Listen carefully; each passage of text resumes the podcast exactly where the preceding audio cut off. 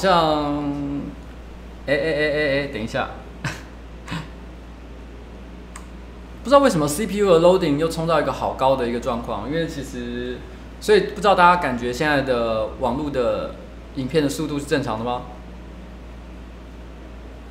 可能大家已经有发现了，今天这个瓜吉的人生晚长 EP 五十哦，是在一个新的地方。虽然其实说是 EP 五十，但其实不是真的是第五十集啊，因为中间有经过很多特别篇，所以实际上来讲应该是六七十集左右了。不过正版的哦，人生晚长应该就是 EP 五十，今天是第五十集，也算是一个非常。算是值得纪念性的一集哦，因为我这次又换了一个新的场地。之前人生晚长大概有曾经办在户外一些比较特别的场地之外，大概就是呃民生东路民生社区的办公室啊，影音有点不同步是吗？会有一点延迟，对不对？好，OK，嗯，我研究一下，看看有没有什么方法可以解决。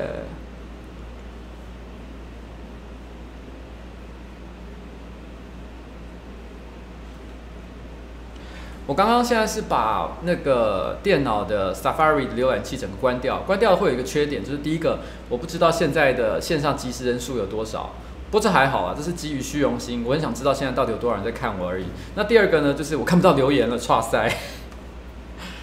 不过好像影响有限呢，不过没关系，等下反正时间还没有到，还有一点点。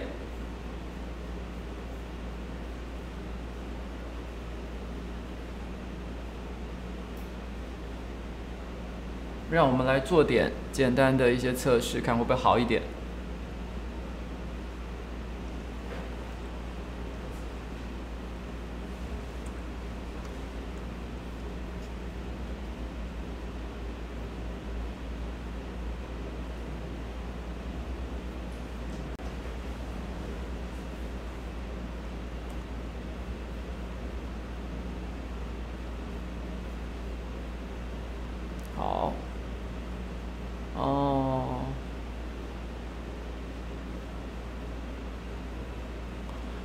不过可以先大概聊一下啦。其实这个礼拜我大概参加了非常多很多不同的活动哦。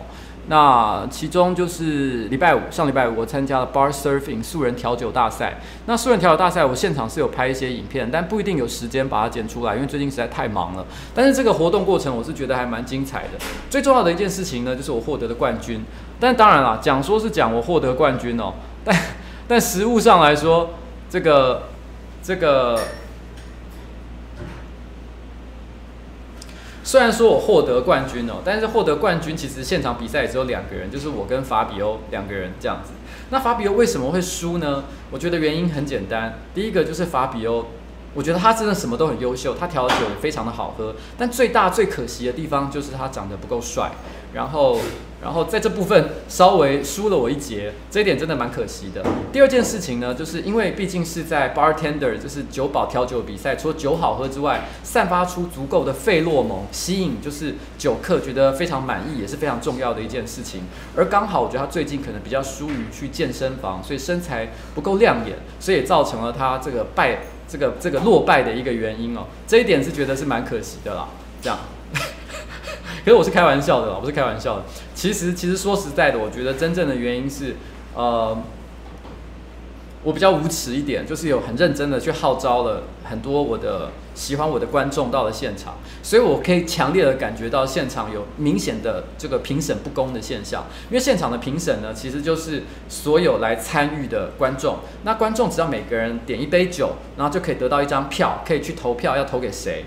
那很明显的就是，呃，支持我的观众非常多。我觉得他们也不分青红皂白，喝了以后不管谁好喝谁不好喝，就是把票投给我。所以真的是让这个这个呃。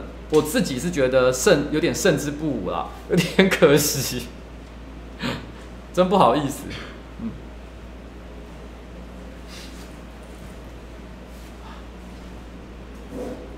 不过我觉得 CPU 的 loading 还是好重哦，不知道是为什么原因哎。我跟你讲，我现在呃，对不起，我先稍等一下。诺基，我现在把我的那个浏览器给关掉，所以我看不到留言了，所以可能要麻烦你帮我看一下留言，好不好？然后你跟我提醒一下，好吗？OK，没问题。嗯，看不到留言，觉得压力好大哦。好，呃，就是。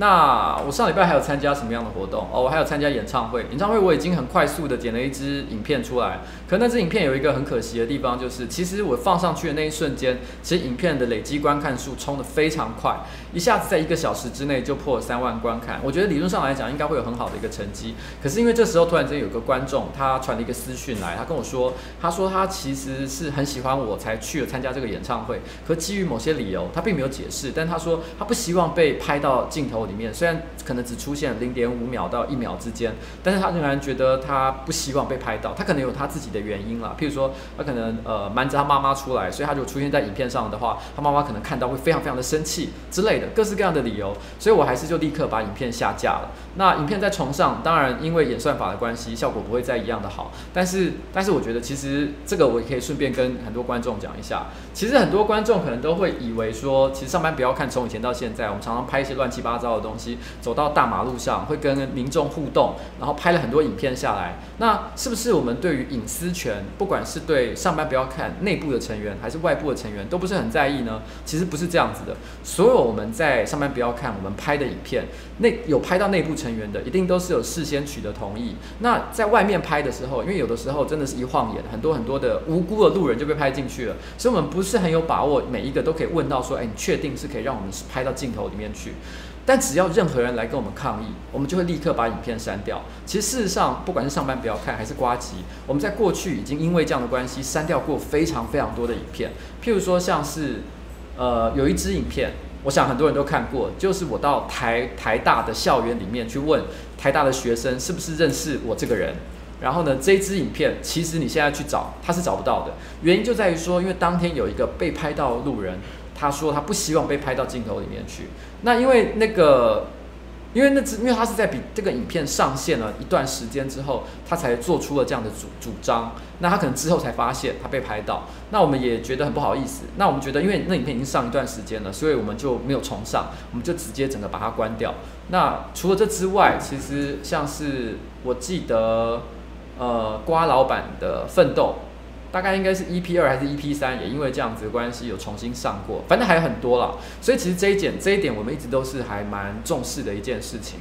然后这礼拜呢，我又陆续去参加了水安嘉年华、中国营销大咖的商业进化论，然后呢，昨天的活巫师讲，所以最近可以说这活动真的是非常非常的满。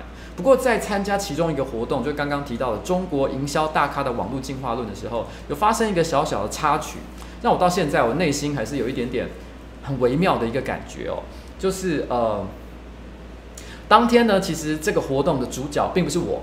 而是很多呢，呃，从我们这个这个主办单位从中国邀请过来的一些呃行销的专家，社群行销的专家，他们可能各自可能，譬如说他可能是一个网红，也可能是一个广告公司，或者是一个出版单位，那他们把他们过去的一些这个网络行销的一些经验拿来分享给大家。那其中有一个呃大陆的网红，中国的网红，他大概只有二十五岁左右而已。那时候我现场遇到他的时候，我还跟他开玩笑说，如果我高中的时候不学好，我大概差不多。高二、高三的时候呢，就是可以生下像这样的一个小孩，所以，所以，所以后来他其实有拿这件事情开个小玩笑，这样。啊、我后来在跟他讲话的时候，因为我们提到中国跟台湾的一些可能呃网络文化差异的时候，我时不时就会讲到啊，你们中国如何如何，我们台湾如何如何。他大概听了两三遍之后，他突然真忍不住讲了一句话，他说：“不要说中国，说大陆呗。”他就这样跟我说。那我当然知道为什么会这样讲，因为他可能我呃是因为觉得，因为其实通常我想可能有些人对政治比较不敏感的话，其实，在很多这种场合里面，你说中国、说大陆、说内地，其实是有非常截然不同的一个感受。那他希望我说大陆这件事情呢，一方面他有可能是因为他觉得我说。呃，中国这件事情好像把台湾跟中国分成两个国家，他可能内心觉得有点受伤，因为他觉得他我们应该是同胞才对。当然也有另外一个可能，就是因为毕竟这是一个公开场合的活动，他可能怕回去以后呢惹到了一些麻烦，我不知道是什么原因啦。总而言之，他突然之间就纠正我说：“别说，呃，别说中国了呗，就说大陆呗。”我看着这个二十五岁的年轻女孩，我觉得她也不是什么坏人，我们之前聊得也非常的开心。我相信我们可以成为很好的朋友。在当下那个气氛里，我就说：“好，呃，你们大陆如何如何。”我就顺着他这句话讲了下去。现场还有录影机录着，可是我内心心里就在想：我这样算是一个很糟糕的妥协吗？其实我觉得人生有的时候就是这么的麻烦。其实我内心里。我对于到底应该讲中国、讲台湾还是讲内地，其实我是有我自己的一个见解的。可在当下那个场合里面，我真的没有很大的兴趣去跟一个二十五岁的小女生为这件事情大吵一架。说不，我跟你说，我觉得说中国比较有道理，所以我选择了说大陆这两个字。但是会不会有人因此觉得我是一个他妈的不能够坚持自己理想理想的一个一个呃墙头草？哦，我不知道会不会有人这样想，就好像宋宋云化这个事情一样。其实昨天在活巫师讲的时候，也有人问这个问题。最近大家都觉得这个这个话题非常的热门。那我其实是这么说的，其实我觉得我很尊敬呃所有能够坚持自己立场的人，不管你是支持冬奥证明，还是支持呃华独台独，任何一种哦任何一种主张，能够坚持你的想法，我都觉得非常非常的棒。可是我觉得生活讨生活是非常困难的一件事情。其实不管是宋云化，还是我，还是很多其他的在台湾的呃同胞们，其实大家都在同一条船上。其实我们应该是伙伴才对。那我们应该也都知道彼此在这个国际或者是在国内讨生活，真的是不太容易的一件事情。所以就不要互相伤害了。那虽然我的状况跟宋云化是有点不太一样了，但是。但是我心里是真的是这么想，而我觉得今天为什么突然间会想到要讲地狱梗这个话题呢？其实跟这这一切都有一点点关系，而是我觉得在很多很多的场合，有的时候你可能会觉得要怎么讲话才是比较合适的，有时候你会觉得某种说话的态度并不是那么的合宜，到底这个东西中间的标准到底是什么？我听到了一个很好笑的笑话，我内心真的觉得它很好笑，可是我又觉得有点不应该。那这表示我的我的大脑有毛病，还是说我这个人政治不够正确，还是到底是什么问题呢？我觉得这是很值得讨论的。那尤其是呃最近最流行的一个话题，就是关于陈文成哦出现在呃，可能疑似出现在全联电视广告里面，这件事情也引起很大的讨论。严格讲起来，它并不是一个笑话。那全联的操作方式并没有把它往笑话的方式做，可是它跟地狱梗是有一点点类似的地方，就是他听了你就觉得，哎，也不是他讲错了什么，可是你就是觉得是不是有点不太合适？到底问题出在哪里？我觉得我们等一下呢，可以用这些范例，然后一个一个来稍微讨论一下。那。哦，不过在讨论今天的话题之前，我想要先分享一个小故事哦。哦，声音快零点五秒是吗？啊？这个接到我这萤幕就可以。你说什么？哦，好好好好好。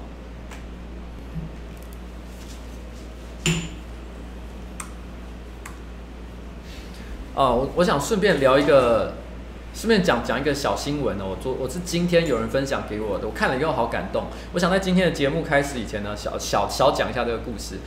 他是在讲说，在德国有两个那个呃老年老先生哦，大概都九十岁左右，那他们已经年纪非常大，九十岁年纪真的很大了，可能有很多的病痛。那不知道他们脑袋还是不是很清楚，但总而言之呢，他们现在是生活在疗养院里面。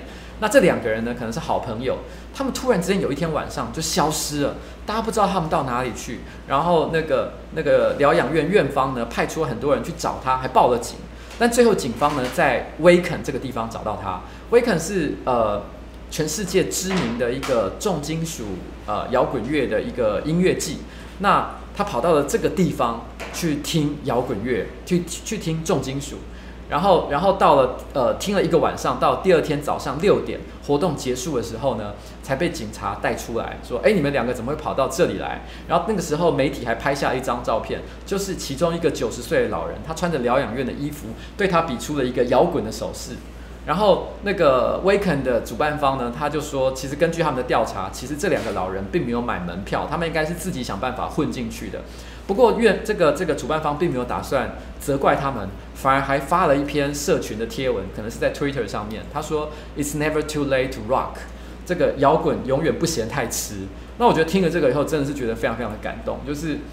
我觉得这是一种生活的一种态度跟一种精神，就是你知道吗？不管做什么事情，永远都不会太迟哦。那我想把这个事情分享给大家。那今天在聊这个地狱梗这件事情的时候呢，我想呃，今天我有一个比较特别的做法，我想邀请一个我的朋友，大家可能不认识他，但是呢，我觉得他对于这个地狱梗非常的有研究，所以我请他来陪我一起分享了解这个话题。来，我们，哦，这真是个假新闻啊！这居然是个假新闻，shit！居然观众分享给我，我看了好感动，居然跟我说是假新闻，我要哭了。哦，我真的很希望这个新闻是真的。shit！这个是……我跟你换了，我没有 HDMI。我我我不能用。哦哦。因为我我我现在这个我我也要用，所以我没办法。对。OK。好，那我们对不起，刚刚被打断，所以我要邀请一个叫做全乐的朋友。安安，大家好。他叫做全乐，然后呢，大家可能不认识他，因为他从来没有出现在上班不要看的任何影片里面。那他本身也没有在拍任何网络影片，所以你是个喜欢看网络影片的人，心里第一个问题一定是说，哎，他谁啊？那我其实认识他有一段时间了，其实说一段时间也没有太久，大概一年，有一年吗？其实我有影片，只是订阅人数不到五十。对，还是哦哦，好好好，没关系没关系。这个 你知道吗？呃，英雄不怕出身低嘛。对对，对，来沾光，沾光沾光。好，这不是很重要啦。嗯、简单来讲呢，就是说我跟他认识应该是在去年的空气性爱大赛里面。对，然后我认识全乐。如果你们有看空气性爱大赛的影片的话，你现在回想一下，其中有一个人他做了一个表演，就是跟一个八十岁的老太太，而且是下体瘫痪、下肢瘫痪。的老太太，嗯，然后呢，在床上，然后呢，做爱，对。对，然后呢，把他干到死，对，你的故事，你说我们到升天，然后后来把他线拔掉，就是他的维持线，哦，维持线拔掉，也就是说，他简单讲，他跟一个八十岁下肢瘫痪的老太太做爱，做爱做到把他给安乐死，就是干掉他这样子。对，就是干死他的一个意思，所以基本上他的本这个这个这个表演本身就地狱到一个不行。嗯、我当时在台下看到乐不可支，我直接把他选为当天的那个空气性爱大赛的第一名。只是很可惜，很多的评审跟我的想法并没有相同，所以他并没有得到第一，他得到的应该是第三名。哦，第三名是吗？嗯，对，我觉得真的是太可惜，这样他在我心中是真的是第一名，因为我觉得他勇敢的哦，在这样的，因为本身空气性爱就是一个。挑战观众的一种表演形式，嗯，他不但他已经很挑战了，但是他不但还挑衅观众的一个底线，那是我觉得这个人真的非常非常的勇气。那我觉得那个故事虽然听起来有点地狱，可是我并没有觉得他不 OK。有一个很大的原因就在于说，因为我觉得他真的很有趣。他所表达的故事故事其实非常的有想象力。那我觉得其实我有时候觉得啦，虽然我觉得一个一个地域梗到底是 OK 还是不 OK，它有我觉得它有一个很关键的判断标准。我等我晚一点会再讨论这件事情。但是我觉得通常有一个第一个先决条件就是它好不好笑。因为如果不好笑的话，我说真的，不管你的地域梗有多轻微，就不过关了。对啊，是吧？对，而且我觉得那那时候会很好玩的地方是，我设定是那个老太太，她是一个空军可能上校或中校的太太，然后她已经过世了，所以呢由我来就是每个礼拜会照顾她，然后最后我在她最后她快要死掉，再把延长线拔掉的时候，最后一个结尾 ending 就是其实我是卧底。嗯，就是我只是假装在照顾他，可是我要把那个知道那个上校的 program 这个计划的人全部杀掉啊！对，对，有有这一拍。对他其实你看到最后，我想你这样讲，我就想我刚其实有点忘记。对，对他没错，他最后其实你会发现，居然是一个像可能呃。谍战片，对谍战片，Mission Impossible 还是什么之类的谍战片的一个逻辑，所以你会觉得哇，这个故事既完整，然后又非常的好笑，所以我觉得真的是一个很厉害的一个演出。所以当时我是心里是真的非常非常的喜欢。你最近有没有听过什么你觉得很有趣的地狱梗？我觉得我觉得有点太多，最最近我我我收到有点太多，因为瓜吉最近一直问我第一梗图，然后他主动传了很多给我，然后我其实有点就是想要那个。就放放放下它，可是我其实一直有在存梗图在 HD 槽，然后就把硬碟再打开，然后再选一些我觉得很精彩的梗图，大家真的会看。所以你说你会把地狱图就像是 A 片一样存在自己的硬碟里面？其实我真的没有在存 A 片的，我都是你都存地狱图，我都存梗图。但是你会存梗图来打打手枪吗？就你看着梗图打手枪？没有，可是可是因为我小时候我我有性别认知嘛，然后我比较喜欢有能力的人。所以呢，小时候我曾经看过可能类似像林肯亚伯拉罕或孙中山的人，然后自慰。到底在说什么东西啊？就 就是，对，就是。你是认真的吗？我是认真的，因为因为我觉得，等一下，等一下，我是直男。你说你看林肯亚伯拉罕的自传自传，呃呃，手淫是指看他的哪一 part？没有，我是看他的拯救黑奴的地方。啊，看他的照片吗？嗯，因为我知道他有拯救黑奴，可是他其实也是有使用黑奴。哦，对，这一点其实可能这一点大，这一点可能很多人其实不知道这件事情，就是说，其实林肯呃的私生活其实有蛮多可疑之处啊。对对，那虽然大家都会把它讲成是拯救这个这个黑人的一个英雄，但是如果把他的私生活翻开来看的话，也是有很多臭不可闻的地方。我觉得这也说明了，我觉得你知道吗？现实社会当中的一个多元性，就是说，其实有时候你只看一个面相。你可能会觉得他很好，或觉得他很坏，可事实上你完整的来看，你会发现人其实是非常复杂的一件事情，你很难盖棺论定说他到底一定是好或不好。不过我觉得你还是有点觉得有点胡烂的感觉，谁可能会看？是是真的啊，因为我那时候就很好奇我自己的形象，因为我真的对那种像海明威、乔治欧尔那种人，就是我觉得哇，很 man，很很有男人味，就是不顾一切然后去做一件事情，我觉得很震撼。可是后来就是我不知道，就是当当你在怀疑自己性别的时候，我觉得这没有什么好笑，就是你可能跟男生和女生约会。然后甚至就是我有一些 gay 朋友，就是很讨厌女性的性器官那种。然后我在跟男生约会的时候，就是当我们真的要怎么样之后，我就我你的细胞会开始呐喊，你知道吗？你就说哎，真的要哦，然后你就会知道哦，原来我是直男这样子。哦，所以到最后你到底觉得你是什么？就是我是直男。哦。可是我觉得如果一个东西你在那边以一个我是理工背景，你一直摩擦的话，它原本就会造成它的结果。你是说一直摩擦你的阴茎了的话，就算不管他的性别是什么，你还是会得到一个一个结果，对，一个结束这样的意思。通常，我觉得现场一定很多观众其实不能认同这个观点，他就说放屁，不一定可以，你没有一个厉害的。好，这不是今天的重点。我我可以问你一下，你说你最近有听到很多的那个那个那个地狱梗，你可以随便分享一两个，你觉得你听过觉得很厉害的地狱梗吗？我我可是我觉得以我的人种我没办法讲，就是他。之前瓜子有讲，就是我有想到一个，他是很简单的 one liner。他说：“我不喜欢种族歧视，但我也不喜欢黑人。”这个这个太常见了啦，这个、你们有一些更厉害一点的东西，这个我相信现场的观众有七成以上都听过。哦哦哦，好，那我讲一个真的很黑的，可是我在讲英文 stand up 的时候有 work 过，就我就说，嗯，我们那时候一群朋友在讨论说，哎、欸，你做过最危险的性行为是什么？然后有人说，哎、欸，在阳台啊，在哪里，在哪里？嗯、然后另一个就很很神色自若，就说，哦，我曾经跟艾滋病患做过。这这这，哎、欸，这个。这个我觉得很微妙，因为严格讲起来，他其实是在讲一个个人的一个比较特殊的一个隐私，但是他的笑点我其实有点 get 不太到，就是这这真的才超危险的。OK，对，好，可是你今天有跟我明明有跟我讲一些其他的地域梗啊，比方说，比方说有一个总统参选啊，不是台北市长参选人，哦、呃，春梅姐姐。哎，只是我不知道大家知不知道这件事情。据说他今年有参参选。据说许纯美她今年也有要参选台北市市长，虽然我觉得显然是来乱的啦，但是问题是呢，她来参选这件事情并不是地狱的重点，重点是什么？重点是我觉得他他那时候说要让很多事情合法化，可是他有一个最大的重点是说他要让就是穷人就是这就台北市不会再有穷人。嗯哼。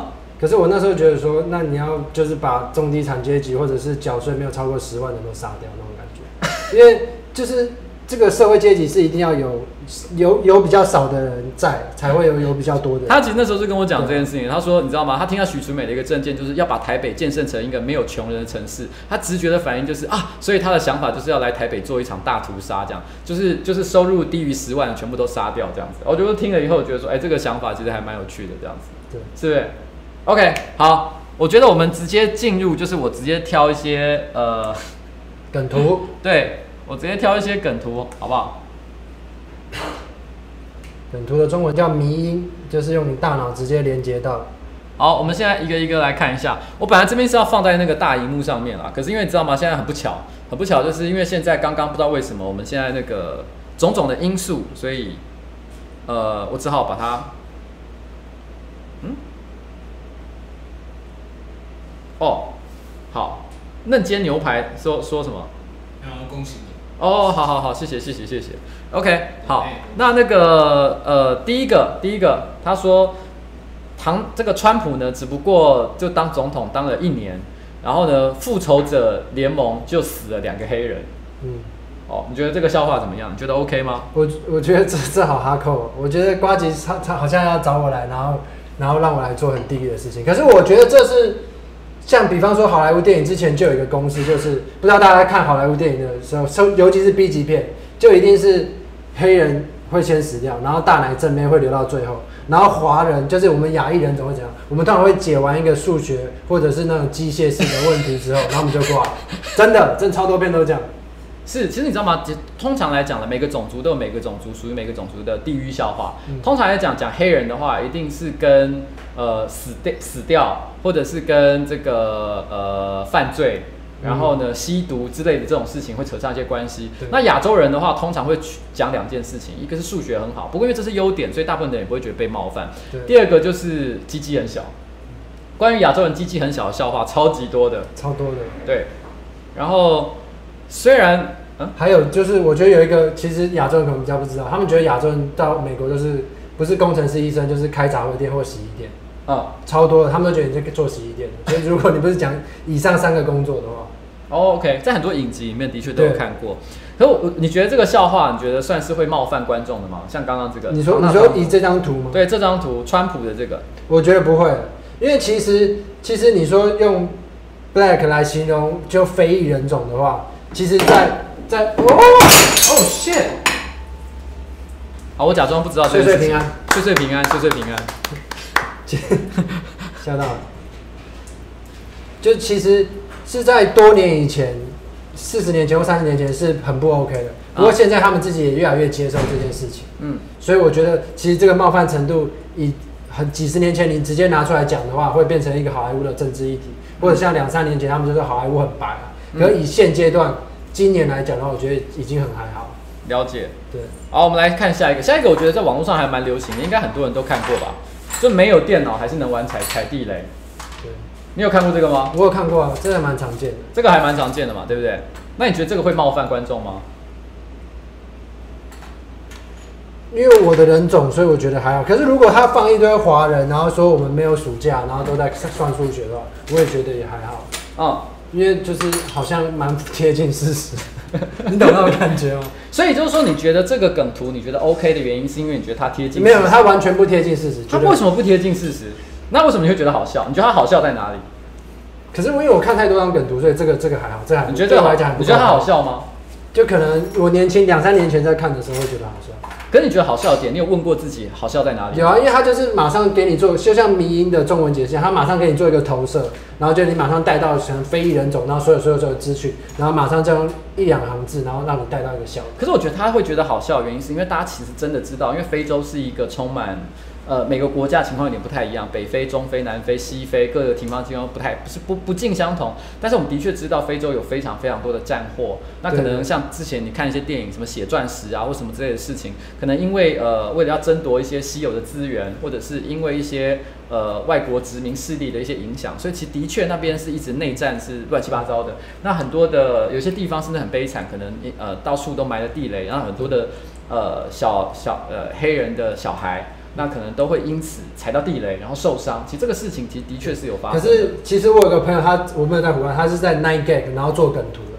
其实你刚刚就中了梗图一个招，就是他们只有四个非裔人种，然后在那边小孩子嘛，然后穿的比较可能比较没穿什么衣服。嗯。可是他们可能在不是在非洲，他可能在 LA，然后就是很有钱，然后只是要拍这张梗图。就是他迷因的做法，就是让你马上带到说，哦，他可能会在哪里。我我懂，我懂，我知道这个意思，我知道我知道这是梗梗图的做法，可能是这样。对。可是当你看到这个图的时候，其实不管他背后怎么做，他其实在讲就是非洲。对。我们知道就是非洲的一个小孩，看得出来就是这样的一个感觉嘛。嗯。然后他所想要表达就是像这样的一个一个其实真的存在可能国际情势当中的一个，其实他想要表达就是真的有这件事情。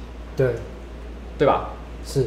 那如果今天我换个角度来想，我觉得这种为什么会称之为地狱式？因为我们内心会问自己一个问题是：有没有可能就是一个非洲的小孩，嗯，他真的有踩到地雷？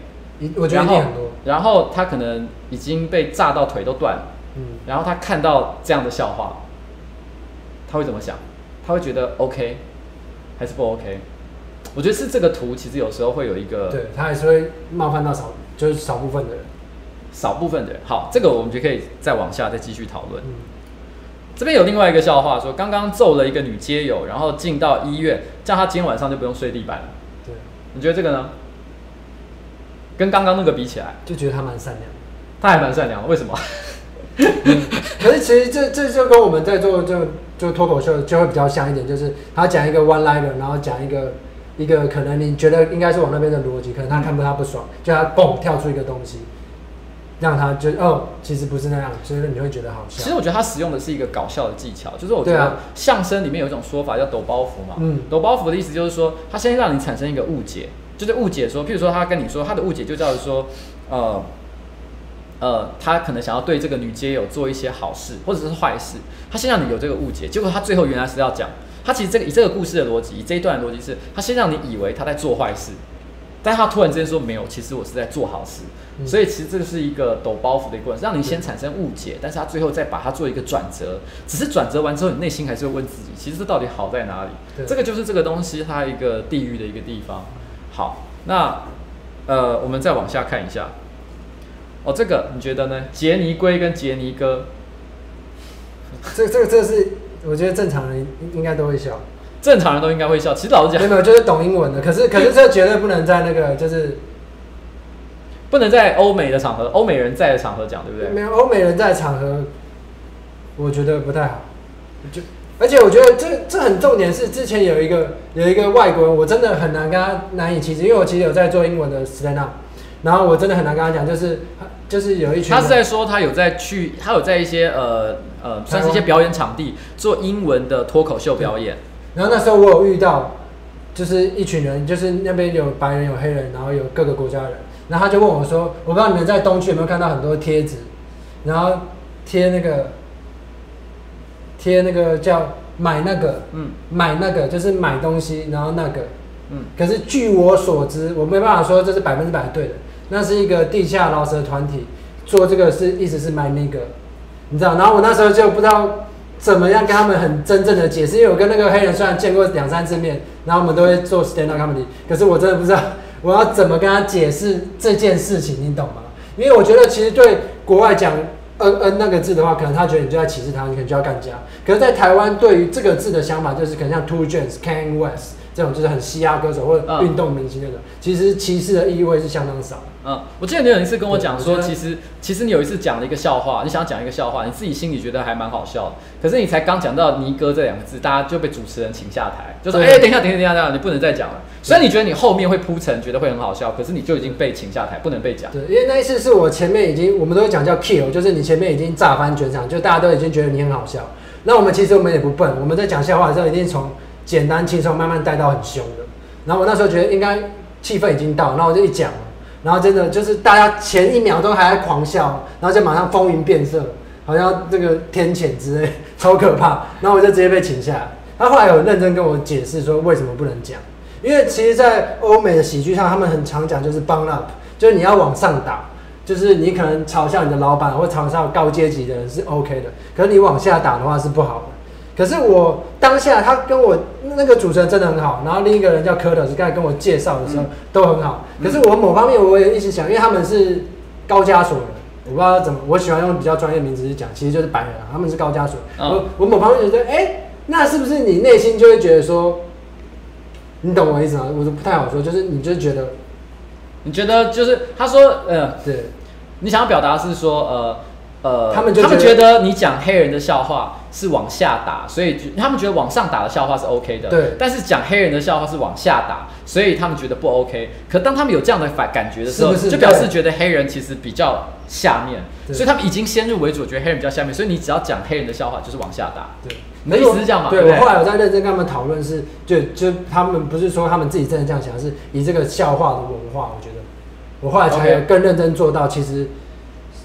就是我尽量也是都不怕不再碰这一块。其实你知道吗？我觉得杰尼龟跟杰尼哥的笑话跟涂黑脸这件事情其实还蛮像的。就是说，就是我不知道，我觉得很多观众可能不知道这件事情。就是呃，其实在美国，他们非常的忌讳呃非黑人的演员，比如说白人，他可能涂把脸皮肤涂黑，然后模仿黑人做演出，他们觉得这是非常非常不 OK 的一件事情。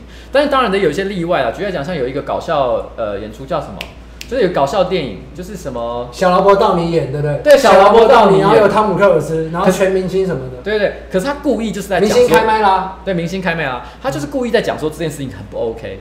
他就是让他做，他以为这样很 OK，可是所有人都觉得哦 no，这很不 OK。他把这件事情拿来当成一个搞笑的梗，但是你是一般来说，他们会觉得这件事情很不好。这也是为什么，其实台湾其实也出现过一些呃网络的素人网红，他拍一些影片的时候，包含上班不要看这类，其实我们都做过这件事情。如果你没有看到的话，就是我们想要演黑人的时候，因为我们自己找不到黑人演员，所以我们忍不住模仿黑人。这时候其实都会出现一些外国人说哦 no，这是 so wrong，这个东西超超不 OK 的。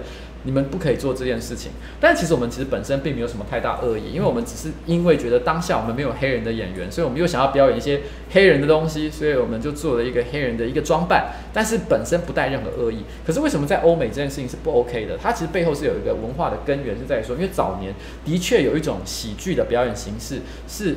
白人都会把脸涂黑，然后故意模仿黑人，然后把他们描写的就是非常非常的低俗，然后呢，让人家觉得说是很不悦的一个状况。其实这件事情在台湾有类似的情况。你看台湾的电视连续剧，你只要看台湾电视连续剧，只要描写到呃呃不守交通规则啊，或者是呃比较贪图呃贪图小便宜啊，或是一些比较负面描写的角色的时候的配角角色的时候，他一定会讲台湾国语。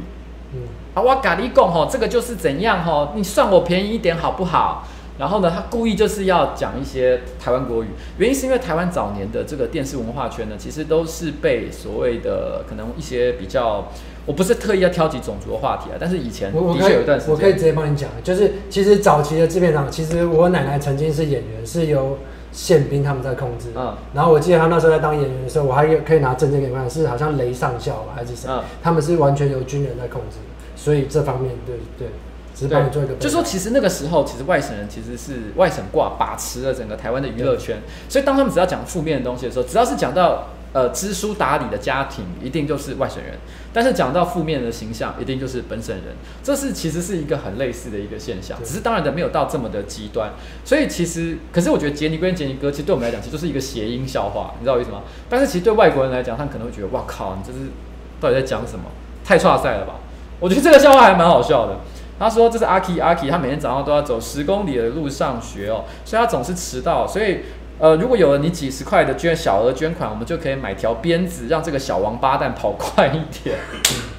他也是典型的那种，知道吗？One liner 就是对一句话吗？对，他就是先给你一个物，先给你一个期望，然后让你的、嗯、你的期望落空，就是抖包袱的一个形式。他是个搞笑，可是我觉得这个搞笑背后，他其实也想要告诉你一件事情，就是其实，在非洲的确有很多虐待，呃。童工的现象发生，因为你会觉得它好笑，就是在于说，因为你知道在那个地方的确好像有很多儿童受到虐待，所以当你讲这件事情的时候才好笑。因为如果这个笑话它反过来讲，讲说是在美国，讲在白人的家庭，你可能就不会觉得这件事情这么有趣。他是因为他讲到非洲的黑人儿童被剥削、被虐待的事情，你才觉得他好笑，因为他讲出了某些事实。OK，好。这个我觉得超赞，这我这个我很喜欢，这个我很喜欢。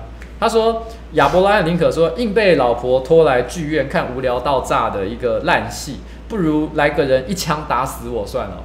这个是深度历史梗，因为因为亚伯拉罕林肯呢，他其实就是在戏院看戏的时候被人家用枪暗杀，对，所以他就是真的在看戏的时候被杀掉，所以他就是在讲说亚伯拉罕的时候，他去看戏的时候，因为他觉得干戏真难看，所以他觉得说干了不如一枪打死我，就他真的他就一枪打死了。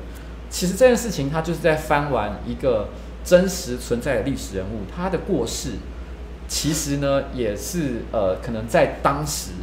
或者是在，即便是现在，可能对美国人来说，对一个文化、一个社会来讲，都是一个伤痛。它不是一个快乐的故事，因为他大家都很喜欢他，觉得他打赢了南北战争，然后呢，解放了黑奴，然后呢，是一个伟人，是一个英雄，在美国历史上绝对是被正面表述的一个对象。可是在这里却拿他的死亡，他被暗杀这件事情是一个悲剧，因为他不是寿终正寝，拿来开玩笑。所以像这样的笑话，到底 O 不 OK 呢？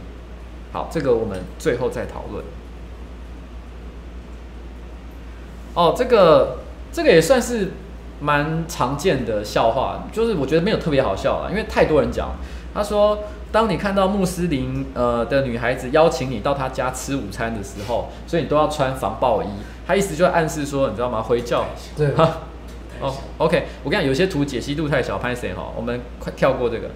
然后，要是有越来越多的自杀炸弹客，就代表会有越来越少的自杀炸弹客。其实这个蛮有深度，我觉得这好深度哦。你可不可以解释一下？因为简单来讲，就是你有越来越多的自杀炸弹客，他们爆，他们就会爆炸。那爆炸的话，就会有越来越少的炸弹客，就像一个回路一样，就是无限的回圈。哦，有一部电影叫做《Looper》啊，回路杀手，超好看，超好看哦，大家可以去看一下。好，但但是总而言之呢，这个我觉得它以。他的确有些黑色的意味，但我觉得他比较像黑色笑话。他说地狱梗，我觉得可能没有那么强烈，因为他其实有点深。他讲的其实只是一个数学上的一个概念，嗯、一个事实。所以我觉得，嗯，说地狱嘛，他地狱的点就在于说他提到炸弹客这件事情，可能对某些人来讲，他会觉得有点敏感，因为他可能会觉得说，可能譬如说他可能生存在他可能呃他住的地方就曾经遇到过炸弹客，他可能觉得、嗯、哦，听到炸弹客这两个这三个字，他就觉得快要疯了。因为我觉得。不知道瓜姐会不会觉得，其实台湾对梗图的反应是相当好的。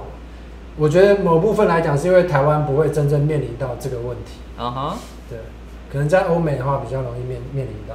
呃，你也可以说，其实那是因为其实很多很多那个那个呃那个那个梗图都是不是台湾人生产的啊？对啊。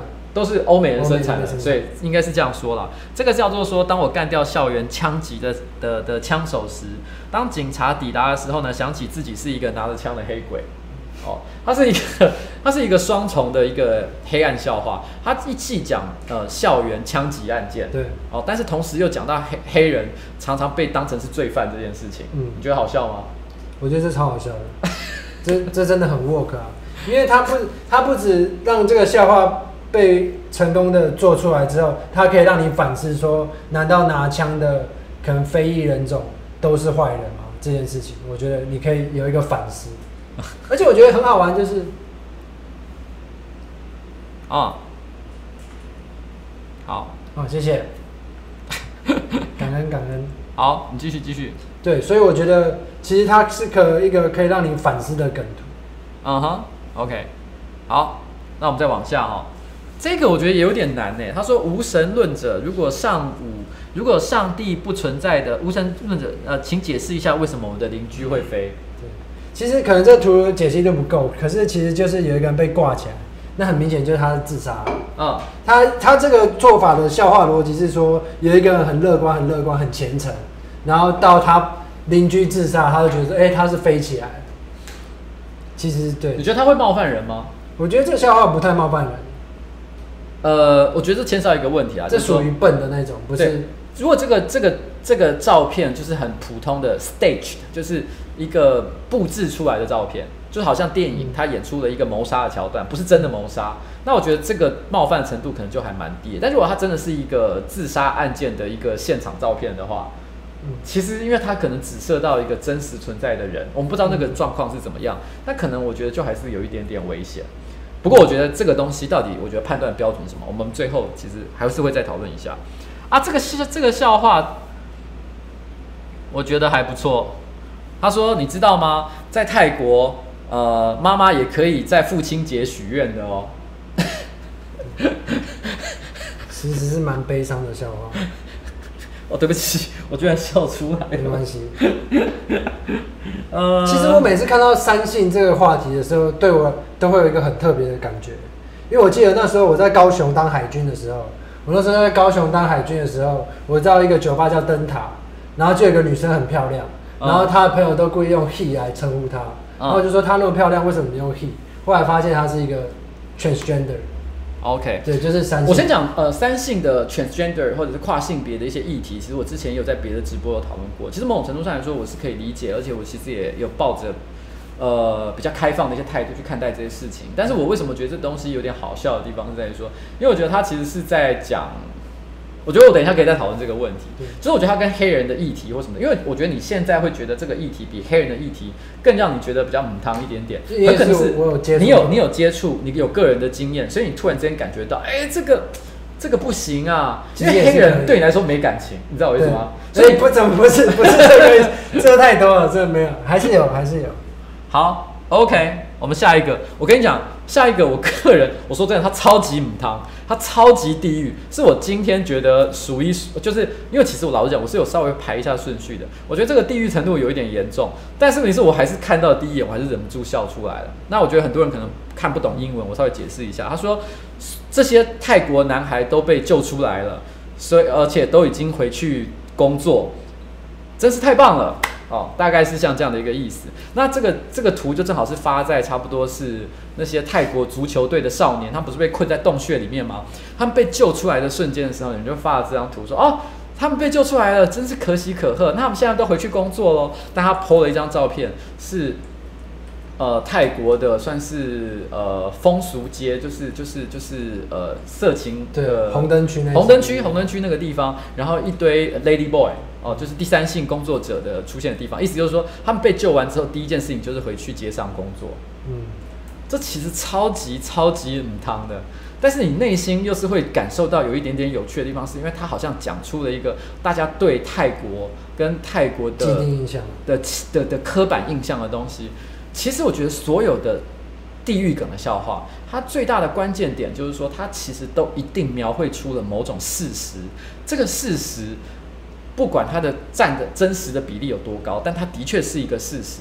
但这个事实又偏偏是大家平常不愿意讲的，因为我们都觉得讲会冒犯到某些特定的人。但是有一个人，不管那个是谁，就是这个创作这个笑话的人，他把这件事情突然之间勇敢的把它讲出来了。但是这个勇敢的背后到底代表什么样的意思，我们其实不知道。但是他说出来了。OK，这个是这几天在往台湾的。那个 PTT 上网络上也都很红的一个笑话。他说日本历代最高，因为日本最近这几这这几天其实气温都很高嘛，对，然后很还有人被热死，所以气温很高的话题最近是还蛮热门的。那有人就这应该也是一个日本人，他可能在 Twitter 上就发了一篇文章说日本历年来最高气温的排行榜，但是他的第一名是一九四五年的八月六号，然后广岛市六千度。就是核弹那个时候，就是核弹那个，他其实就暗示核弹这件事情。我靠，你觉得这地狱吗？我觉得我看一张更地狱的，就是他就是有一群美国专家问说，那个广岛不是每次拍都有个门，然后被炸好几次都不会倒，就很好奇说，那到底是用什么做的？因为他每次被炸都会在那边哦，就是他好像被炸三次了，都在那边，超厉害的。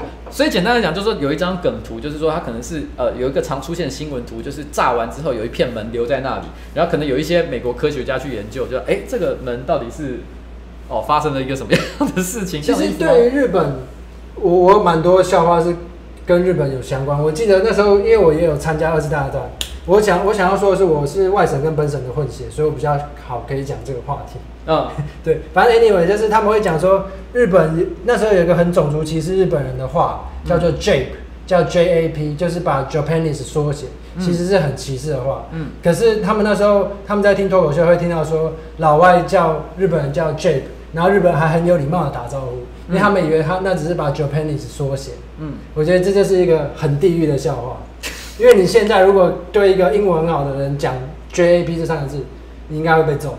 对他就是跟 N 那个字差不多。对，因为他有一点点就是在讲小日本嘛。对，就呃，其实每个每个国家，其实我们台湾自己也会对外国人讲一些可能，我们会帮他们取一些绰号，那个绰号可能都不是很，譬如讲我们会讲洋鬼子，洋鬼子就不是什么好的一个字。那那那外国人会讲台呃呃华人叫 chink，chink，你听到 chink 就知道他就是也不是好字啊，就是有点在在嘲讽你的意思。其实都会有像这样的东西。对对啊。那哎、欸，这个这个可以吗？这个我们刚刚好像说最好不要讲，对不对？你说哪一个？这个那个对。这这我觉得超硬的。这个他他你敢你敢评论这个吗？你敢评论这个吗？他很想讲。你敢评论这个吗？因为这个人还活着。我觉得跟活，我觉得以一张专业的梗图来讲的话，他就是带到时事，然后用一个你可能看过的新闻或娱乐，然后带到一个笑话，然后让你笑。可是我觉得以一个现实生活来讲的话。这个东西很难评论的点是在于，我觉得这没什么大不了，就是有供才会有需，这是一个供需法则。我觉得其实没什么大不了。你知道吗？我看到这张照片的时候，其实我觉得我必须我客观的来讲，我认为他笑话的点是有道的，纯粹就笑话的结构来讲，因为他说的是事实。他说民主不能交易，但是性可以啊，因为的确 他说的事情，他说的这两句话有任何违反事实的现象吗？其实没有，对不对？对。可是你看到那一瞬间，我相信很多人，如果你，我不知道你们，因为我觉得也很多人有一些不同的立场啊。站在我的立场，我先讲一下我的基本立场。我第一个，我其实是支持当年我是支持太阳花运动的。第二个，我一直都认为追杀他是一个很不道德的行为，因为我不觉得他有做什么非常糟糕的一件事情。但是很多人因为你知道吗，见猎心喜。你可能不一定，因为可能因为你反对太阳花运动，或者是说你可能可能呃呃，就是对这个人有一些偏见，或者你就是觉得女生都是母猪，whatever，因为某些原因，你正好抓到了一个痛点，就觉得说啊，一个一个人的痛脚，就拼命的去骂他说，干你就是他妈一个臭婊子，然后。性可以交易，如何如何如何？我觉得猎巫行动是完全错误的事情。但是，我们这时候就会看到一件很有趣的现象。所以站在我的角角度来讲的话，我看到这照片的一瞬间，我第一个反应就是，哎，这好像不太好。嗯，会比我们刚刚讲什么非洲小孩被地雷炸到或者什么之类，你会更觉得他不好，因为贴近我们。贴近我们，第一个你认识他，而且你可能对他有一些观点，你有一些想法。你对黑人的小孩，你可能一点同情心都没有，或者是你可能可以假装你有同情心，可是当你看到笑话的时候，你你无法伪装，因为你就是笑出来了，所以你就立刻接受这个笑点。可是刚刚民主不能交易，性可以交易这件事情，这不是笑话吗？它是笑话啊。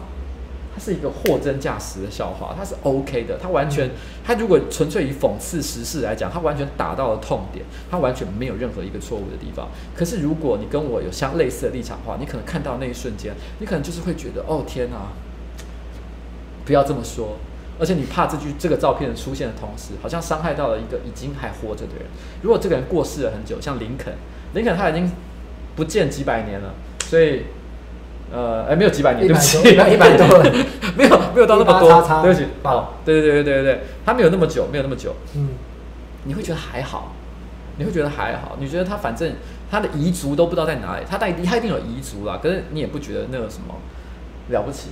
好，其实我觉得我我觉得我这边就要讲一下，你觉得？你觉得你有想过为什么有些笑话 OK，有些笑话你觉得不 OK？到底你觉得 O 不 OK？其实那时候瓜吉有问我，然后我们想说我们到最后才做一个讨论，所以我还不知道他的想法。可是我的想法是因为我做大概单口喜剧，就是加上 Open Mic 应该超多次。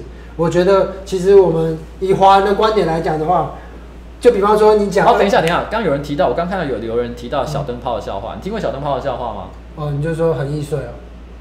哎、欸，我看到的不是这一个、欸，哎、嗯，我看到的是前阵子撩妹语录很夯的时候，嗯，不是前阵子有很流行一些名人撩妹语录吗？对。然后就有人可能贴了，就是大家都讲贴名人帮他讲一句虚构的话嘛，我们自己也有做，但是有人贴了呃杀小灯泡的的呃杀人犯的照片，旁边附一句说，如果是为了你，我愿意去帮你换灯泡。我这个超凶的，这个你有没有吓到？对，你笑得出来吗？如果不在画面前面，我可能笑出来。可是我觉得这一张这个我根本连找都想找，完全错误的。就是因为我觉得，比方说我们在，我不知道怎么讲，我我应该是笑不出来。我觉得这太硬了。好，我跟你讲，其实我觉得，你知道吗？我一直都有一个观点是这样子。我觉得所谓的地狱梗，呃，我们常常在讲，你知道吗？其实搞笑演员、喜剧演员。或者是很多的内容创作者，其实我们在做的一个工作，就是我们不停的在探索创作的边界到底在哪里。如果我们每天都在一个安全的范围之内去讲一些大家都一定可以接受的话，那一定不会很好笑，也一定不会有一些开创性的结果。所以，我们总是不停的在灰色地带里面，一下子脚跳过去，一下子脚又缩回来。我们不停的在这个反复的过程当中，去尝试找到一个完美的一个临界点。因为通常在那个临界点的东西是最好笑、最棒、最可爱、最有突破性的。东西都在那里，所以如果我们不敢跨出去的话就不行，所以我们必须常常的在这种地狱跟天、跟跟跟人世之间来回的走来走去。可是我们到底怎么样觉得什么东西是 OK，什么东西是不 OK 的？我觉得第一个，我刚刚有讲一个的重点是你这个东西好不好笑？如果不好笑，你知道吗？因为你如果目的是为了好笑的话。其实我说真的，那至少你的创作目的还算是有一个正面的理由在那个背后。那但是如果你连好笑都不好笑，就表示这个东西非常，你根本就失败了嘛。所以你也根本不用解释你有什么好的意图。我觉得通常来讲，第二个我们会问你为什么要创作像这样的东西。其实我们会发现很多所谓的地域梗图的笑话。它都反映了一些社会的一些现实，譬如说我们刚刚讲一些黑人的小孩，他会被地雷炸伤，他可能有在这个这个虐待童工的地方被虐待，他其实都讲出了一些某些社会现实。他讲出了，像举例来讲，像一个呃，我们刚刚看到的广岛，他说被核弹呃呃投下核弹这个这件事情，他所要讲的事情是在嘲笑被核弹。呃，因为核弹攻击而死亡那些人吗？没有。其实我觉得他这个这个笑话目的，某种程度上来讲，他写的人是自己是一个日本人，他某种程度上来讲也是个在自嘲，就是说大家都说现在很热，没有。日本以前最热的时候是在一九四五年，那个时候热高达六千度。他想要提醒全世界的人一件事情，就是说你不要忘记了，你们这些他妈的臭家伙曾经在日本投下了一颗核弹。他想要提醒大家这件事情，也就是他背后为什么要创作这件事情，目的其实非常的重要。可是当然的，有很多时候有很多的搞笑，他的创作的当下，你没有办法立刻去揣测他的创作目的是什么，所以你你只能自己去感受他为什么要讲这件事情。但是我觉得有一个判断的标准，我觉得是很容易可以可以去察觉的，就是说，当假设这个笑话。让当事人来讲的时候，你觉得他可以一笑置之吗？你知道吗？其实我觉得，举例来讲，好像很多黑人笑话，譬如说，呃，会被警察逮捕这种笑话，如果今天是局外人讲，可能真的非常的冒犯。可如果是黑人来讲，这个笑话可能就很 OK，因为黑人可以自我解嘲嘛。我觉得你们这些白人就是一天到晚把我们当罪犯，所以这个时候黑人这个笑话，不管在地狱，如果黑人笑话讲他就可以了的话，那这表示说，其实这个笑话它有可能存在着很良善的意图。嗯，如果这个笑话连当事人都讲不出来。就表示他可能非常的恶劣。举例来讲，像小灯泡的笑话，小灯泡的笑话，我相信不管是他自己还是他的父母，我觉得都绝对讲不出这个笑话。他没有办法对这件事情一笑置之，那就表示这个东西，即便你推到了极限，都没有人能够接受这个东西。你觉得它好笑话，就表示你的心理可能有一点问题，你必须要去看医生。我觉得其实这是我认为一个最合理的一个判断标准吧。有，我之前跟瓜吉讲，我的标准是因为你在做现场喜剧的话。我觉得可能在华人的话，比方说你讲很种族歧视的话，华人可能我说华人文化不是说种族，就是华人文化教育出来的，嗯、我们可能没有碰到这一块，这观众都会笑。可是我当我带到英文的笑话去讲的话，就完全不会 work。可是我觉得其实，在欧美喜剧或亚洲喜剧，我觉得综合来讲的话，其实有个就是八二原则，就是很简单。像 Bill Burr 有特别跳出来讲过这件事，就是如果你讲这个笑话，有八成以上的人觉得很 OK，然后只有两成以上的人觉得很不 OK 的话，其实这笑话就 work，就是是可行的。可是这个笑话的重点在于，你讲这个笑话的时候，你不是单点的，就是对某一个观众打破第四面墙，然后狂呛某一个观众，或者狂讲某一个人，然后就尽所其所能的用羞辱的方式，然后完全不好笑。可是我觉得像瓜吉讲说，那个人可不可以一一笑置之的话是，其实有些人你也知道，就像道德魔人，他就是他就是很容易被触碰到底线。所以其实像我们做单口喜剧，我们做久的话，我们其实偶尔看观众，我们就知道今天会不会会不会就是我们会不会 kill，或者是我们要讲一些软一点的笑话。嗯，因为其实老观众的话，他们他们有一个观念，我觉得其实看笑话的人的重点是在于说。就是如果你看你觉得好笑，你就觉得哎、欸、不错。那如果他你觉得被冒犯到，你就像翻书一样翻下一页就过去。嗯、那你说那个像小灯泡那个事情，我觉得其实也不是你笑的话是有心理上的问题。其实很多笑话是在玩一件逻辑性的事情。所以你看有一些反而很有逻辑的人，他们对于一些超低的笑话其实是很敏锐的，反而就很 work，因为他们觉得这是逻辑上的笑话，而不是他在挑战。不过的确有一种说法，就是越聪明的人道德感越低。就是因为，因为他越觉得很多事情对，在他心里面来讲，他觉得他不受到很多既有的道德规范的限制，他都觉得，因为他的不行，我觉得他会觉得他逻辑已经很强，所以你要有一个逻辑更强的东西让他笑，他才觉得哦好笑。嗯，好，OK，我觉得差不多是这样，谢谢你今天来跟我分享。好，然后我要最后，哎，就差不多先这样，好，先请你休息一下，然后。我最后其实再分享一下，我那时候有预告要讲一件事情，就是说，其实我对于陈文成这个事情的一个一个观点，我想最后做一个总结啦。其实我刚刚讲的东西，也许有人能够认同，也许有些人不可以。可是我我觉得我用陈文成的事情来做一个总结哦。呃，目前呢，到底他的事实的真相是怎么样，其实非常难判断。呃，因 因为因为其实有很多种不同的说法，而且那相关的当事人，我指的就是广告公司啊、全联啊，还有制作团队啊，其实都是没有主动揭露太多的讯息，他们也不打，我想他们也不打算把这件事情就是直接跟大家开诚布公的讲了。但是的确，网络上有一些主流的看法，目前最主流的看法是在说，其实这件事情呢，全联跟奥美广告公司是不知情的。我我讲的是，我先讲哦，这个不是事实，这是目前网络上主流的一个推测，各种小道消息所集合出来的八卦，大家感觉是这样，而造成这件事情就是主动，就是本来他们可能有一个行销的一个企划，但是呢，要拍一个电视的广告，但是为什么出现了影射陈文成这件事情的这个事，其实是来自于制作团队这一方。我先假设这个为真，但是这不一定为真。我一定要再次强调这件事情。假设这件事情为真，我们到底应该怎么看待这件事情？我认为，呃，以商业的角度，以职职业伦理的一个角度来讲的话，其实我认为这个制作团队犯了非常非常严重的错误。原因是在于说，因为今天，呃，我想这个这个广告主。然后呢，委托给这个广告团队去执行像这样的一个预算的时候，行销的一个预算的时候，他绝对没有预料你会做一些超出他预期的事情。你可以说全联很蠢，居然没看出他的这个企图，不了解陈文成历史的背景，他或者是 whatever，但是这都不是重点，重点是他的预算本来就没有要拿来做这件事情。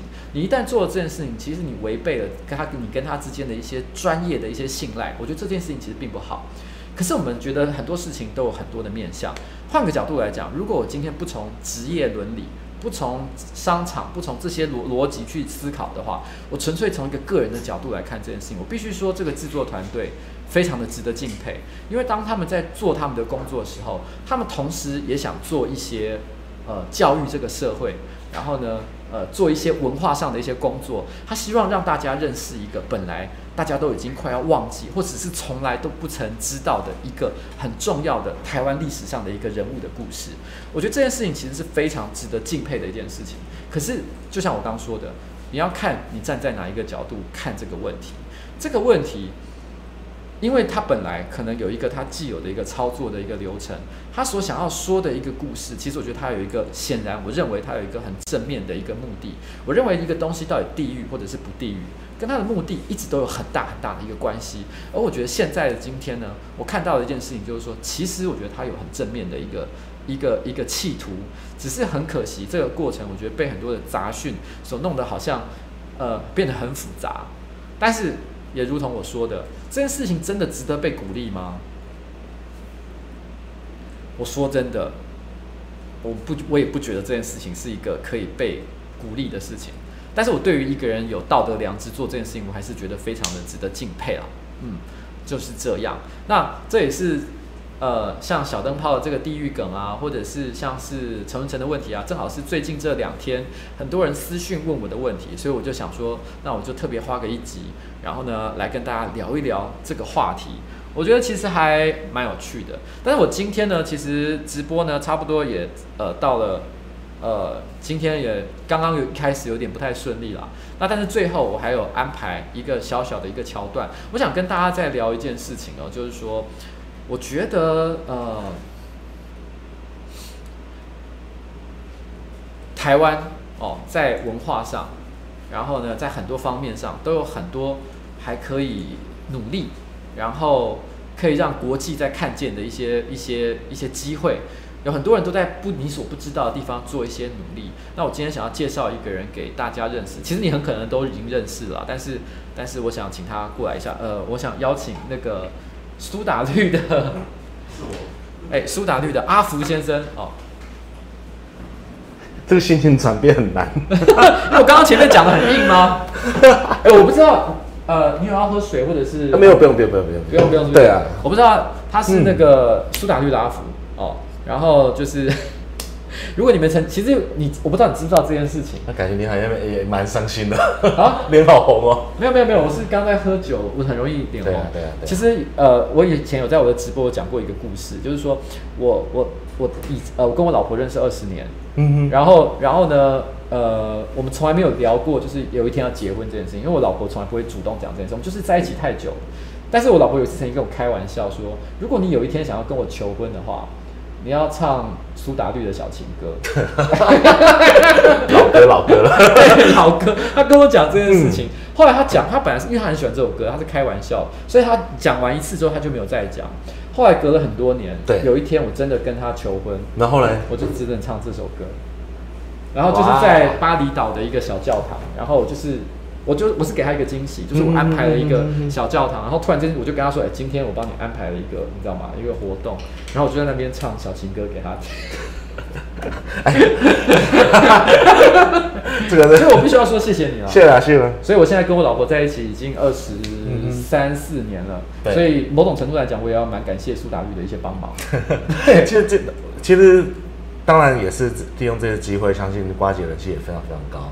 那我们其实现在做的这件事情，也是希望能够让大家知道，现在年轻人到底希望是什么。哎、欸，其实苏打绿到底现在停止活动有多少多长的时间了？哦，两年多了。两年多了，是不是？两年多，快两。那这两年到底到底都在做什么啊？其实大部分时间我是在做，后来休团之后，我是在策展。策展。对，我其我其实也是因为一些台湾的一些社会案件，然后让我觉得，因为我自己有小孩，嗯，然后我想说，天哪，那个我小孩长大之后，应该他看到的世界是怎么样？嗯，是现在的。比如说这么多地狱梗，当然幽默跟它都一线之隔嘛。嗯，那我后来想想不对，我应该是我附近有这么多棒的艺术家，嗯，他们怎么去把它集结在一起，去把这个世代的画面变得好一点？他们看到我们这个世代，比如说我这个世代，哎，你小孩多大了？啊，三岁，三岁，对，有一个八，好羡慕哦。就比如说我这个世代，我可能看到上一上一代是很美好的事情，包括了音乐，音乐上面有李宗盛、张雨生。你觉得现在台湾没有这种东西？我觉得我们，我觉得很是，我我希望我下一代看到我们这一代在奋斗是什么。嗯，我们这一代奋斗是，哎、欸，我可能我很强的，就是找了一群台湾年轻人说，你看我们一起挑战纽约，纽约是个艺术殿堂，所以我们就跑了纽约一趟，然后去找了当地的美术馆，到处 present，告诉他说，哎、欸，这是我们的艺术品，这是我曾经策过的展，你们愿不愿意让我们来？所以你已经在纽约有曾经就是办过一个展览，是让很多台湾的艺术家，像是跳舞的或者是其他类型的创作者，他们在那边表现自己这样子。从来没有啊，目前还没有，完全没有。我是拿以前我们策过展，因为我前两年是在做修团，这两年我在做亲子乐园。哦，亲子乐园。然后但因为都是免费的亲子乐园。那时候我们因为自己在尝试说，把这艺术家全部聚集在一起，是看可能够玩出什么样的东西。嗯。那做了两年亲子乐园之后，当然有去做台北灯节。啊哈。然后今年台北灯节也被我们搞得有点有点像被人家说像艺术节，不像灯会。对，因为我们还是让这些年轻人去发声啦。然后当然我们也去做了呃帮助家福中心的计划。嗯。这两年帮了很多家福的小朋友，让他们上了国庆的舞台，让他们上了很多呃，包括了表演，都给他们适时的舞台。那这一次其实我们也是希望有有带了一个小朋友，他是新竹的一个小呃赛夏族的小女孩。嗯。而且听说现在赛夏族只剩五千多人。哦，所以她是一个很难得的一个，所以很会唱歌的一个小女孩。所以你希望可以带这些呃，不管是塞下族的小女孩，还是一些台湾的像舞者，他们可以到纽约去办一个展览。对，所以我们就是用我们自己的努力去争取到很多的表演机会，嗯，包括纽约时装周，嗯，然后时装周，时装周，对，哦，也包括了，所以是可能有一个台湾的设计师，他可以到那边很多很多台湾设计师之夜。就纽约时装周都会有台湾设计师之夜，嗯，那我们去争取了这样的一个开幕表演，哦，对，然后让我们这场表演可以在那边发生。这是你这两年都专心在做这些事情？对啊。为什么你突然之间你会想要做这样的事情啊？我觉得大部分时间是，我之前是当反毒替代役大使团的，不知道你有没有听过这个？反毒替代役大使团，大使团这是什么东西？就你当兵的时候，你可以像义工队一样。可是我们大部分表演的对象都是啊，比如说老人之家、儿童之家、特殊教育学校。嗯，那 哦，我们有个观众说，看来以后生小孩也要靠苏打绿了。有啊，我们有送子哥啊。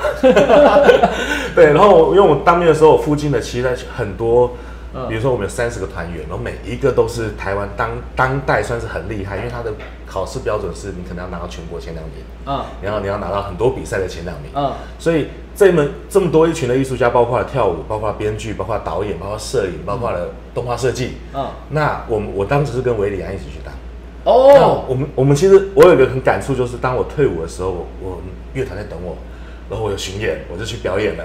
然后我就这样一跑跑跑跑跑了三五年。嗯。可是我回头看到我这群一起当兵的朋友，其实他们自己很惭愧啊，因为他们很多都是那种从小就练到大的杂技团，或者跳舞就是用生命在跳舞。哦。可是他们却没有办法延续他们的表演生。那个叫什么义工队嘛？对不对？义工队。义工队。可是表演对象不是不是军人，也不是公家单位，而是这些特殊教育学校的小朋友。嗯，所以比如说我们那当时去，我发现那音乐啊，当时最红的其实不是我跟韦礼安，而是一个叫简明轩的。简明轩是，他是也是那种历经的节目的魔术师，所以因为我们去那种比较那种乡下地方啊，哦，他其实其实你们不管是苏打绿还是之前是星光帮都不重要，对，但是现场你表演魔术就是看到小朋友会很开心，对，然后音乐下去，然后比如我们我们把一首歌改成那种 heavy metal，嗯，然后下面小朋友做出那种音乐镜才看到的行为。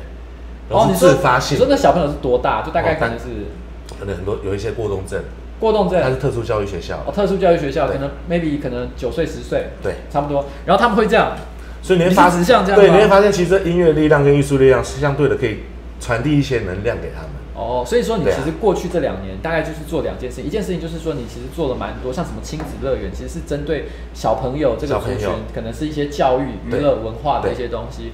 然后另外一个，其实你现在想要推的事情，就是你想要推一些台湾的艺术家到国外去做表演。对，就集结这些年轻的艺术家，让他们有舞台，然后我们给他制作，一起有点像是打团队合作了。嗯，因为如果你一个人出去，其实有点难。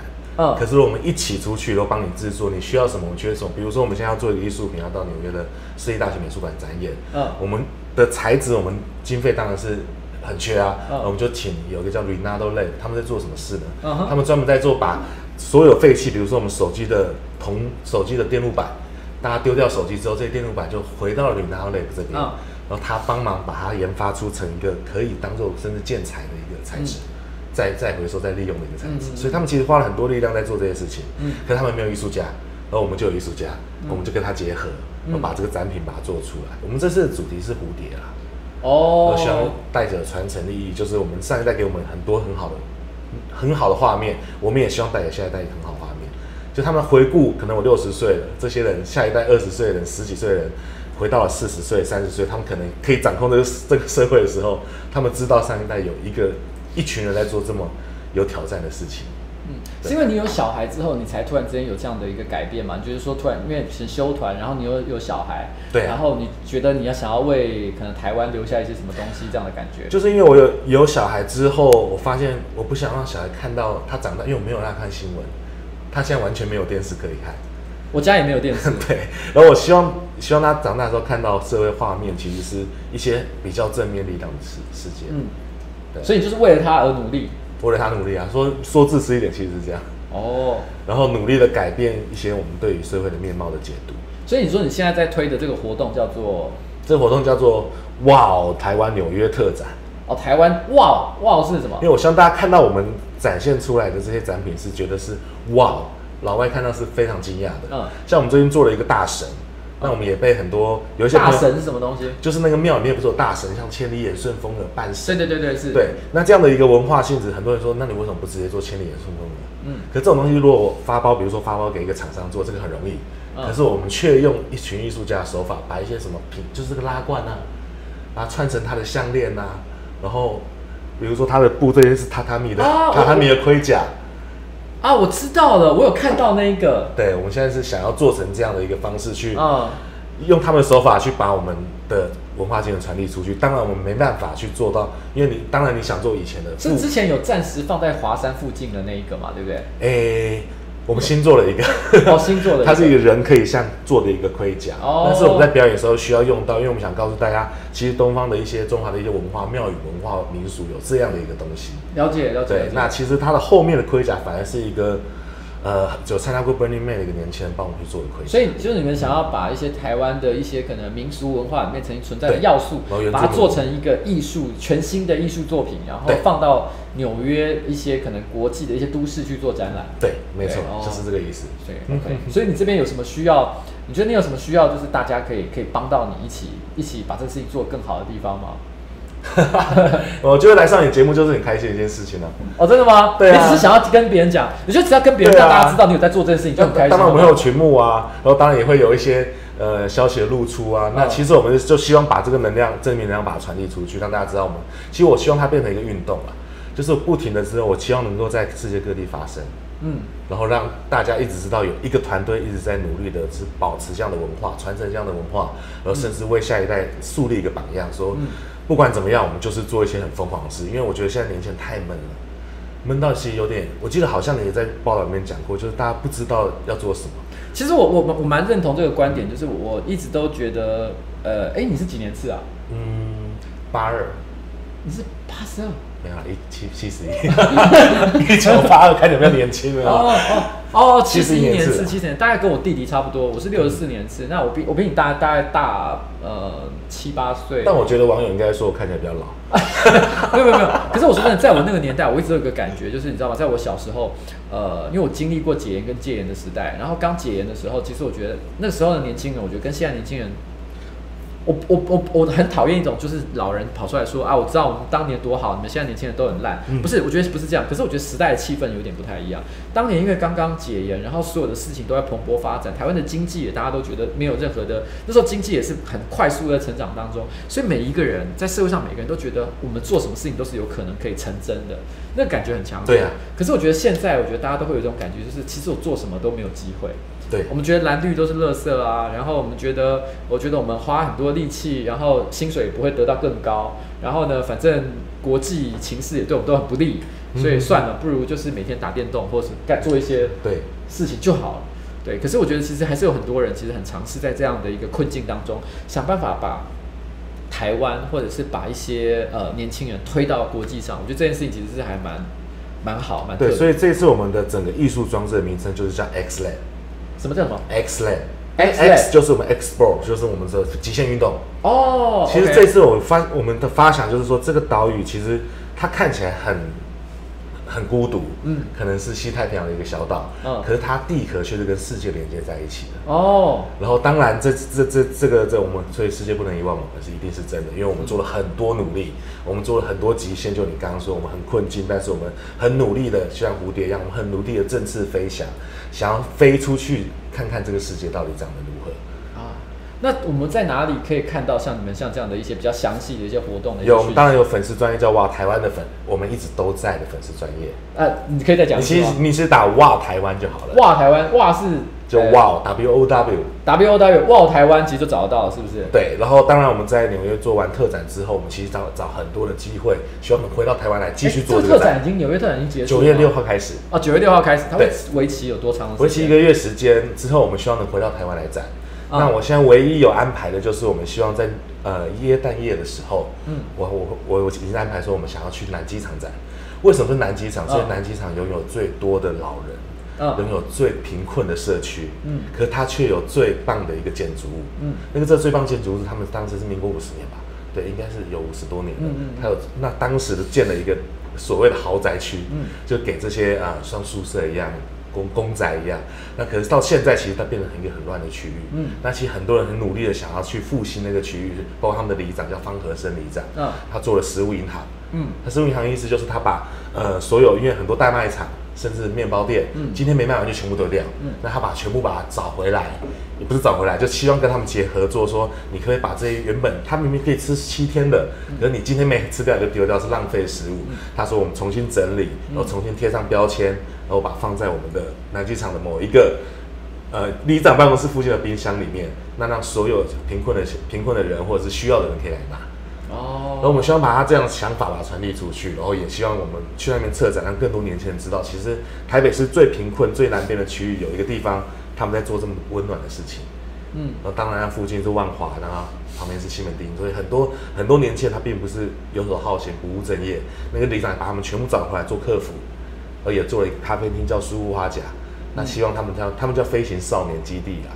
然后希望这些他们跟很多人就是跟英国什么咖啡学院做结合，去辅导他们学学做。哎，这对你来讲，我觉得是一个还蛮大的一个转变。因为说真的，以前呃，我记得我没有记错的话，嗯，我曾经看过呃有一篇文章，好像讲说那个那个那个那个叫什么名字？王家卫曾经说，他觉得苏打绿的《清风》有可能是下一个叫做什么？下一个就是就是一个香港有名的歌手啊，张国荣。下一个张国荣，嗯、他心里是这样觉得，所以也就是苏打绿，其实我觉得在台湾其实有一段时间，呃，不管是清风还是苏打绿整个这个这个乐团，他有一段时间其实呃，在一个很快速的一个成长趋势，可能再多努力一下下，他搞不好就变成一个下一个世代的巨星的感觉。可是突然之间他就休息了。对啊，我们选择休息。你们有打算要再复合吗？想啊，就是把这个事情全部做完之后，发现哎、欸，差不多可以有一些能量做一些新音乐了。相信我们就会在一起。哦，了解。那反正你们现在就把你的力气就放在你觉得在改造这个社会，让这个社会变得更好的一些方式。因为我们自己苏打绿自己有一句话叫做“我们希望能温柔的改变这个社会”。嗯，但是当一开始我们透过歌声，那后来发现自己越来越有能力的时候，以及越来越有影响力的时候，希望能够。不仅是影响人家知道我们在做这些事情，我们我们也带着旁边的年轻艺术家一起来做这件事情。好，我觉得这个真的是还蛮酷的一个一个一个选择啦。节目转变的有没有很大？对对对对对，从前半段到后半段，我真的是。可是说真的，因为其实你知道吗？前几天阿福就是他呃写 email 给我，说真的，我们事前是不认识的，对啊。但他主动跟我提到说，他很希望可以呃跟大家宣传一下像这样的一个事情。我那时候内心是觉得。虽然我一时之间没有想到一个很好的主题可以配合，可是我觉得我很希望可以帮他传递这样的一个讯息给大家知道，因为我觉得台湾的确它有太多希呃有需要，就是有人能够在背后推一把。现在的年轻人很需要有人能够在背后推一把，让他不管是为了台湾还是为了年轻人，有一个更有一个可以让他可以让国际可以看到，让台湾可以有更多的机会可以发展。我觉得这些事情真的非常非常的重要。没错，但我们真的很努力的在做，然后也希望能够。当然希望有一些，我觉得这个破点啊，破点啊，就是大家看，哎、欸，这些人很强做这些事，这些事情。后来台湾一连串的展演，然后让大家看到，其实这些东西是被国外认可的。因为我们在国外，其实我们在纽约，其实自己去投的时候，发现，哎、欸，纽约人很喜欢我们的东西。因为比如说张玉军老师，就是我们这次合作的伙伴，他是太阳光马戏团首席的舞者。首位台湾太阳马戏团舞者啊，我知道那个报道好像有特别提到。对，那他这样的一个个个性，他有问过那个剧团老剧团老师说，导演说，为什么我是这十年来 Dragon Lion 最棒的舞者？嗯，那剧团老师有跟他说，有一个很大原因是因为你有东方柔美，你有东方的呃灵才才艺哦，可是你又有西方的力气。嗯，所以当这些东西融合在一起，其实我觉得台湾这个很多元的一个社会里面，因为我们多元，所以我们才有这样的能量，这样的一个养分去做更多的艺术创作。其实我也我也蛮认同这个观，我觉得台湾有一个很特别的地方是，台湾其实接受西化的历史非常的长久，至少两百年以上。因为我们以前被荷兰殖民过，也被日本殖民过，然后呢，那我们本身可能又有中华文化的一些传统，对，然后呢，甚至还有原住民的一些文化，其实我们包容了非常多不同的东西。像我自己在游戏业工作啊，我就有发现一件很有趣的事情，就是你知道，日本人他开发的游戏卖到中国去是很难很难很难卖的，中国游戏卖去日本也很难卖。那日本人也不太喜欢欧美人做的游戏，可是你知道吗？欧美人的游戏、日本人的游戏、中国人的游戏卖来台湾，韩国人的游戏全部都可以卖。对，台湾没有不吃的东西。对啊。可是反过来讲，我们也什么都可以做得出来。对，这是我们的一个很大的特色啦。所以我觉得大家要把握住自己，我们台湾人的一个竞争的优势。嗯、那我觉得我相信我们在未来的国际呢，还是有非常多的竞争力，千万不要轻易的放弃自己。好了，那我觉得非常谢谢，谢谢，谢谢，谢谢，谢谢，谢谢。那我们今天的节目差不多就到此要准备告一个段落，最后的结尾呢，我就要 放一首歌跟大家说拜拜。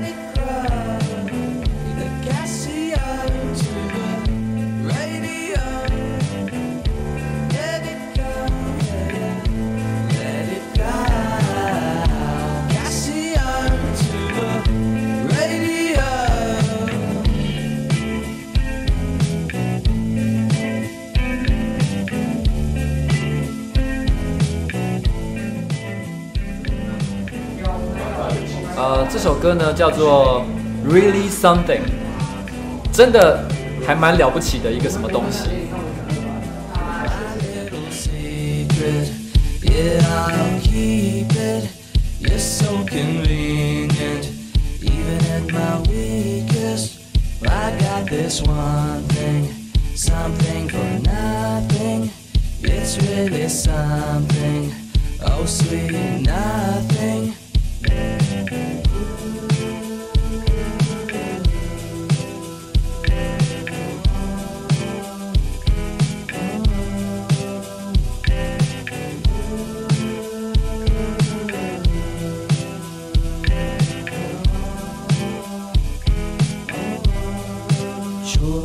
sam ljubav Samo za tebe Samo za tebe Samo za tebe Čuvao sam ljubav Samo za tebe Samo za tebe Samo za tebe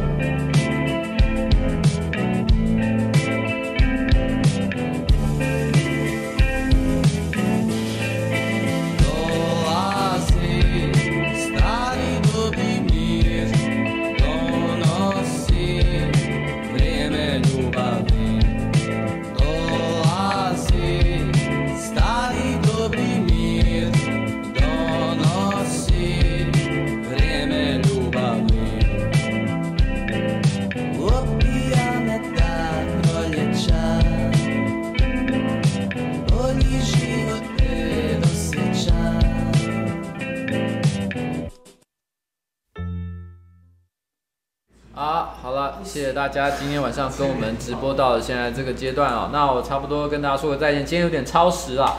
那今天呢，其实临时起意，突然之间做了一个地狱梗特辑哦。老实说，其实以前很少，我以前做直播呢，很多时候都在讲故事。那今天很少特别针对某一个主题，还开一个。